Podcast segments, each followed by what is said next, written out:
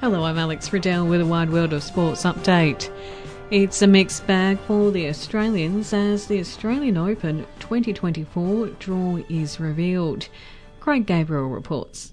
Alex de Minaur has a tough start. He's against Milos Raonic, Alexei Popyrin and Marc Polmans. One of the All-Australian matchups. Whoever gets that win is likely to have one Novak Djokovic in the second round. Jordan Thompson and Aleksandar Vukic is another All-Aussie match. Rinky Hijikata plays German seed Jan-Lennard Struff and Thanasi Kokkinakis faces Sebastian Ofner. James Duckworth faces Luca van Assche, while Ajla Tomljanovic plays Petra Martic. In Adelaide, Craig Gabriel, 9 News. Last year's men's champion Novak Djokovic will play a qualifier in round one.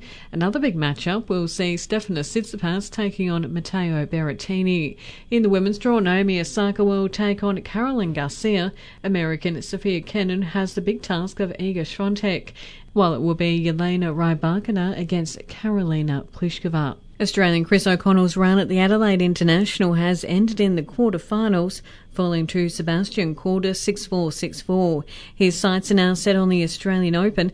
O'Connell will play Cristian Garin and says he has what it takes to beat him. He hasn't played this year so far, so so that will be his first match of the year. Uh, I guess that's I've got a little bit of an advantage. I've I've had four matches here in Australia already. He did get the better of me in Toronto last year, uh, but I felt I wasn't playing very good tennis at the time, so I feel like I'm playing good tennis right now. Melbourne star Clayton Oliver is taking an extended break from football amid ongoing personal issues. Oliver was a notable absentee as the full Demons squad reported for day one of pre-season training in 2024. The club says Clayton's welfare team believe he is not yet ready for an AFL environment, but remain optimistic about a return date in the coming weeks. Veteran Sixers off spinner Steve O'Keefe has all but confirmed this Big Bash season will be his last.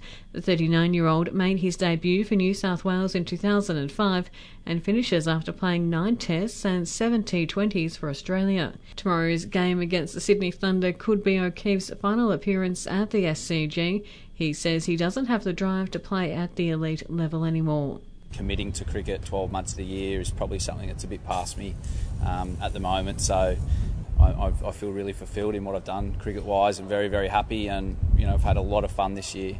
Certainly, still enjoying it. Um, I just think, uh, you know, I think other things are probably a little bit more important than cricket. Sydney Thunder quick Nathan McAndrew has re-signed for another two years. The right armer made his BBL debut for the club in 2016. He says he feels right at home in green. That's where it all started for me back in BBL 5, and uh, yeah, it, it's you know being a one club player for me would be a huge achievement and something that I would love to, to happen. Hopefully, I'm playing past these two years. Socceroos veteran Aziz Behich will be treating every game as if it's his last at the Asian Cup. The 33 year old defender is one of two players left from the squad which won the tournament in 2015. Behich says he and captain Mat Ryan are desperate to win more silverware before they retire. You know, me and Maddie were lucky enough to touch that trophy in 2015 on home soil. So, you know, we have another opportunity to do it again. And it's a feeling you can't explain to people when you obviously win silverware, but to win it for your country is, is just special. So we've put ourselves in this position to have a chance to go again. Liverpool has come from behind to defeat Fulham 2 1 in the first leg of their League Cup semi final at Anfield. Cody Gakpo slotted the match winner as heard on beIN Sports. Jota Nunez. Gakpo! Cody Gakpo has scored in every round of the Carabao Cup so far, and Liverpool have got two in as many minutes. The Detroit Pistons are still labouring at the bottom of the NBA Eastern Conference, falling to the Spurs by 22 points. The Kings have defeated the Hornets by 25 points, and the Aussie Sharks have gone down to Japan 15 to 12 in their second water polo international in Brisbane. I'm Alex Riddell, and that's the latest in sport from the Nine News team.